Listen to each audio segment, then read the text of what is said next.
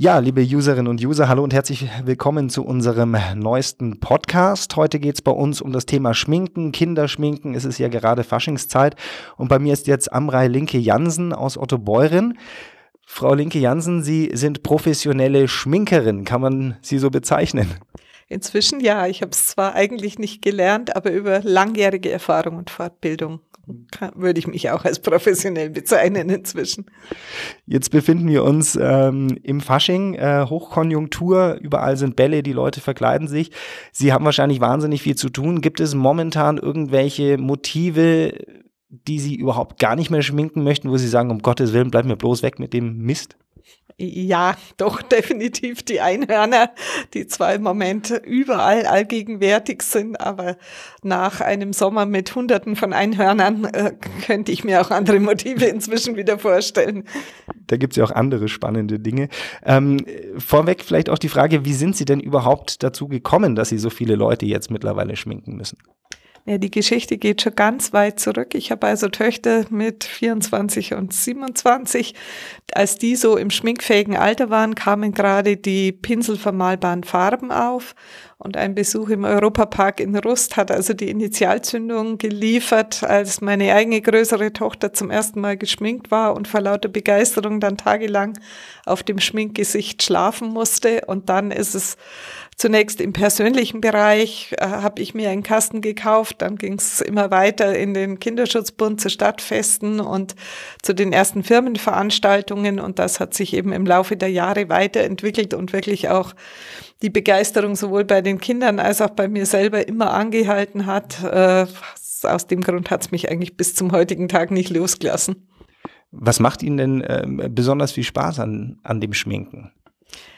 Eigentlich sind es zwei Dinge. Also zum einen ist es wirklich bei kleinen Kindern der Blick in den Spiegel, der immer wieder ein ganz zauberhafter Moment ist. Gerade kleine Kinder sind dann oft wie in Schockstarre und wissen überhaupt nicht, wer oder was ihnen dann entgegenblickt. Und manchmal braucht es sogar den eigenen kleinen Finger, den man auf der Nase aufsetzt, bis sie sich selber wiedererkennen. Und wenn dann das Gesicht aufgeht und wirklich von einem Ohr bis zum anderen strahlt, dann ist es äh, immer wieder ein ganz zauberhafter Moment. Und die andere Sache ist die, dass man gerade bei Kindern feststellt, dass sich durch das Schminken eine ganz große Ruhe und Vertrautheit über sie setzt und dass so die, die Hektik äh, des Alltags und speziell in meinem Fall des, des Marktumtriebes, das ist plötzlich wie weggeflogen und die Kinder agieren da in großer Geduld und haben auch unendlich viel Zeit, bis sie dran sind und das Ganze birgt eben eine große Ruhe und ein großes sich aufeinander einlassen. Und das ist auch ein Teil, der mir dran sehr gut gefällt. Sie sitzen ja dann äh, auch immer ein paar Minütchen da mit den Kindern. Erfährt man da manchmal Dinge, äh, wo die Eltern sich wahrscheinlich denken, und auch um Gottes Willen hätte mein Kind jetzt nur im Mund gehalten? Definitiv. Es gibt zum Beispiel eine lustige Geschichte. Ich wusste also im vergangenen Jahr viel früher als alle anderen, wer die erste Olympiasiegerin ist. Denn ich hatte da eine, ein kleines blondes Mädchen bei mir zum Schminken und habe dann, die war genauso begeistert wie viele andere und sie war mit der Oma da. Dann habe ich ihr, hatte ich ihr erzählt, das zeigst du jetzt dann zu Hause deiner Mama. Dann schaut sie mit grimmigem Gesicht auf mich und sagt, meine Mama ist nicht da, die ist in Brasilien. Und das gleiche Spiel also über den Vater dann. Und nach einer Weile habe ich also erfahren, dass die Mutter eine der Sportschützinnen war, die also als Olympionikin dort ihre Disziplin abgeliefert war. Am nächsten Tag kam das gleiche kleine Mädchen, hat gemeint, so ein Mist, die Mama ist nicht ins Finale gekommen. Und am dritten Tag kam sie dann freudestrahlend und gesagt, diesmal hat's geklappt. Und das Jahr drauf jetzt kam gleiches blondes Mädchen zu mir, so mit den Händen auf dem Rücken und hat gesagt, jetzt habe ich dir eine Autogrammkarte. Meine Mama hat gesagt, ich soll es ihr mitbringen. Also es wird einem nicht langweilig. Nee, definitiv nicht. Ähm, jetzt äh, sind wir momentan, ähm, wie ich vorhin schon gesagt habe, hier mitten in der Faschingszeit. Ähm, Gibt es momentan außer diesen äh, äh, Einhörnern, die Sie mittlerweile nicht mehr sehen können, irgendwelche Motive, die gerade ganz in sind?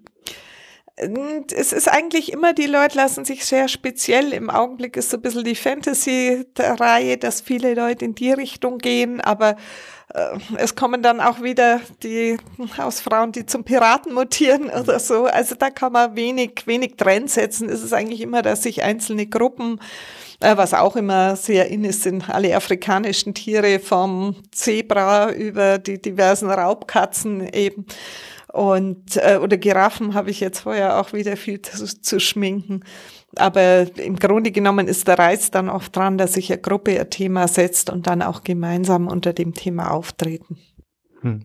Was ist denn der Unterschied äh, zwischen Malen auf dem Papier und jemanden schminken? Das sind wahrscheinlich zwei vollkommen unterschiedliche Geschichten, auch wenn sie beide mit Farbe und Pinsel zu tun haben.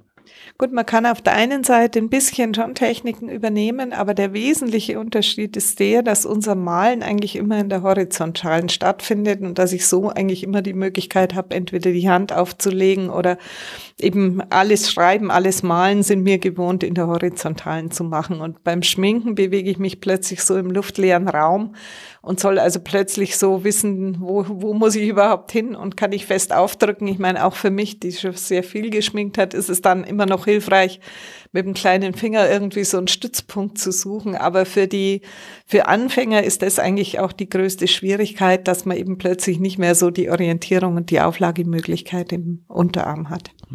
Was raten Sie denn jedem, der jetzt äh, beschließt, äh, er möchte jetzt auch Leute schminken? Gerade viele Eltern werden dafür ja äh, oder dazu ja dann oft aufgefordert von den Kindern. Gibt es so ein paar ganz praktische Tipps, die Sie geben können?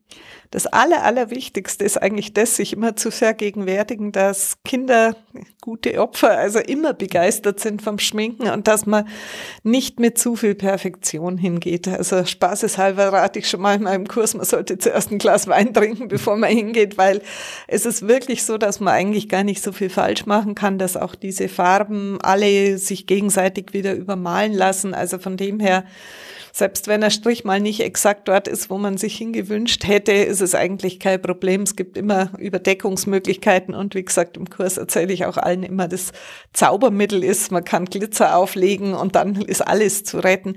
Also nicht mit zu viel Akribie und Perfektion hinzugehen, sondern einfach Spaß dran zu haben und sich darauf einzulassen und die Sache sich entwickeln lassen, sich auch nicht zu abgöttisch an irgendwelche Bildervorlagen zu halten. Das sind immer nur Schminkideen eigentlich und jedes Gesicht ist anders. Man, also ich weiß noch, am Anfang habe ich mich immer, da war die Schmetterlingsphase und da war es, ist es mir erst bewusst geworden, dass man bei manchem Gesicht schier Mühe hat, die Schmetterlingsflügel unterzubringen, während einem am anderen Gesicht schier die Fantasie ausgeht, was man in die freien Flächen noch malen könnte. Also es ist, äh, von dem her ist einfach so ein bisschen auf sich zukommen lassen. Es kann nichts falsch sein. Kinder finden es immer toll, egal wie es ist und sich einfach auf den, aufs Malen zu freuen und nicht, nicht zu pedantisch da irgendwie vorzugehen. Hm. Ähm, Sie haben gerade eben das Thema Farben angesprochen. Ich kann mich an meine Kindheit erinnern, da gab es diese super kratzigen Stifte aus dem Supermarkt. Ähm, das waren äh, so fünf, sechs verschiedene Farben an der Zahl, die haben schlecht gehalten äh, und beim äh, Schminken auch noch gekratzt. Da gibt's mittlerweile ganz andere Farben und an, ganz andere Geschichten. Ne? Ja, also diese Stifte gibt's nach wie vor, aber mit denen wird man letztlich nie zu ganz befriedigenden Ergebnissen kommen. Heutzutage ist es so, das sind Farben, die sich mit dem Schwamm und mit dem Pinsel vermalen lassen, dass man von dem her eben auch Tropfen, Schnörkel, sehr feine Dinge ausarbeiten kann. Und äh, ich würde auch jedem raten, da doch etwas auf Qualität zu setzen, wenn, denn wenn die Kinder mal infiziert sind, dann werden sie sowieso noch äh, auch die Farben ausmalen und einfach diese paar Marken, die etwas hochpreisiger sind, haben aber einfach auch von der kosmetischen Seite her hohe Qualitätsprüfungen und von dem her in all den Jahren hatte ich noch nie ein Kind, was allergisch reagiert mhm. hat, was schon in den Schminkfarben hat es ja doch auf der Haut und hat es mhm. lang auf der Haut und da lohnt sich also auf Qualität zu setzen. Was muss man dann so ausgeben für so ein, ich sag mal, äh, salopp, für so ein Einsteigerset? Also wenn man jetzt mal davon ausgeht, dass man zwölf Farben haben möchte, dann kostet der Farbkasten, den man sich vorstellen kann wie ein Wasserfarbkasten mit zwölf Farben, etwa 30 Euro. Äh, Pinsel gibt's wohl gute, brauchbare zwischen drei und fünf Euro und dann vielleicht noch ein Schwämmchen und ein bisschen Glitzer. Also ich denke, so mit 40 bis 50 Euro kann man durchaus mal eine Anfängerausstattung haben. Äh, und die Kinder haben ja das ganze Jahr über Spaß. Die müssen ja nicht nur an, äh, an, an, an dann geschminkt werden. Ähm, jetzt schminken Sie auch Erwachsene. Ähm, schminken Sie lieber Erwachsene oder lieber Kinder? Es hat beides sowas. Also die Kinder sind halt vielleicht noch etwas spontaner drauf, gehen spontaner drauf zu, aber es hat durchaus auch sehr großen Reiz. Erwachsene, die sich schwerer damit tun, mal die Alltagsrolle loszulassen, äh, zu helfen, sich in Rollen zu schlüpfen oder irgendwo äh, sich auf neue Rollen einzulassen. Und von verschiedenen Erwachsenengruppen kommen dann auch oft tolle Ideen, die sich ein Motto setzen und sich wirklich lang um irgendwelche Kostüme kümmern, denen es dann aber auch sehr wichtig ist, dass sie eben nicht mehr erkannt werden und sie wirklich mit Haut und Haaren in die Rolle schlüpfen können. Und von dem her hat so beides was, weil gut, bei den Kindern ist es mehr so, kommt auch mal vor, dass ein Kind sagt, ich will aber heute ein Feuerwehrauto werden mhm. und äh, die einem dann wirklich Aufgaben setzen. Aber oft ist es da eben so, dass Kinder haben dann ganz gerne eine Vorlage und wissen, wie sie hinterher ausschauen wollen und Erwachsene haben dann vielleicht eher so die Idee, wie was heuer aus der Truppe im Fasching werden soll. Gibt es ähm, irgendwelche Motive oder gab es irgendwelche Motivwünsche in der Vergangenheit, bei denen Sie einfach aus ausgestiegen sind, wo Sie gesagt haben, äh, will ich nicht machen oder kriege ich einfach auch nicht hin? Nee, nicht wirklich. Also das ging so weit. Äh, ich bin viel auf Mittelaltermärkten, wo das Ganze dann etwas äh, fröhliche Abendszenerie hat. Und ich weiß noch, da kam mal ein Mann, der wollte wie war es, eine Mondelfe im Gesicht haben. Heutzutage bietet ja dann doch das Internet die Möglichkeit, dass man halt so die Ideen etwas konkretisiert, aber es gibt schon jede Menge lustige Erfahrungen, also mit frustrierten, frisch, frisch getrennten Ehemännern, die dann wieder neu Partnerschaften eingegangen sind, weil sie als Frösche oder als oder Mädels, die als Knutschfrösche, die dann meinten, das zahlen wir gerne, das holen wir heute Abend leicht wieder raus mit dem, was uns spendiert wird. Und solche Geschichten. Es gibt also wirklich inzwischen schon jede Menge Erwachsenengeschichten auch, die dann, ja, eigentlich macht man dann schon immer was draus. Aber die Leute schlüpfen schon gerne in andere Rollen, ne? Definitiv, ja. Das ist, also bei Erwachsenen braucht es vielleicht, die haben etwas äh, höhere Hemmschwelle. Bei Kindern geht es ganz leicht, wenn man nach dem Schminken einen großen Spiegel da hat, dann ist der Kindergeburtstag oft schon organisiert, weil die Kinder ganz von selber da sich reinlassen. Bei Erwachsenen braucht es vielleicht ein bisschen länger, aber grundsätzlich ist es wohl schon ein Grundbedürfnis. Jetzt haben Sie ja nicht nur in Deutschland äh, geschminkt. Ähm, Sie haben vorhin mal zusammengerechnet in unserem Vorgespräch. Es waren so an die 35.000 Gesichter, die Sie wohl geschminkt haben, was ganz beachtlich ist. Also Sie haben quasi fast ganz Memmingen schon geschminkt. Ähm, Sie haben noch nicht oder nicht nur in, in Deutschland geschminkt. Sie haben auch mal bei einem oder während eines Urlaubs in Südafrika geschminkt, ne? Ja, das kam eigentlich so. Ich habe Freunde in Südafrika, die im Township äh, Kinderprojekte machen. Und aus der Erfahrung raus hier, dass es mir aufgefallen ist, dass die Kinder beim Schminken eben eine große Ruhe entwickeln, dass, dass sie sich öffnen, dass sie viel erzählen, manchmal in der Hand einschlafen und halt sehr schnell eine große Vertrauensbasis aufbauen, kam schon irgendwo die Idee und die Erkenntnis, dass da mehr passiert, als nur ein paar Gramm Farbe im Gesicht unterzubringen.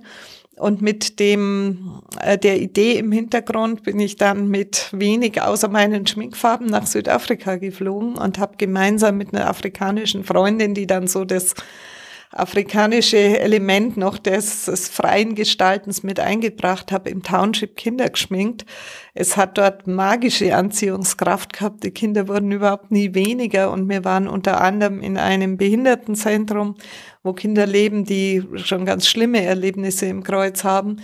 Und auch an die kommt man eben mit dieser zarten Berührung mit dem Pinsel konnte ich hinkommen und die sich wirklich wieder darauf eingelassen haben, sich einem Menschen so weit zu vertrauen oder, oder sich eben wieder so weit zu öffnen, so dass ich heute überzeugt bin, dass das Ganze auch richtig therapeutisch gut zu nutzen wäre. Das sind also ganz ähm, magische Momente, die man da und ganz intime Momente, die man da auch erleben kann. Ähm, Jetzt wird es momentan bei Ihnen wahrscheinlich eher weniger magisch sein. Sie haben wahrscheinlich richtig viel zu tun momentan, ne?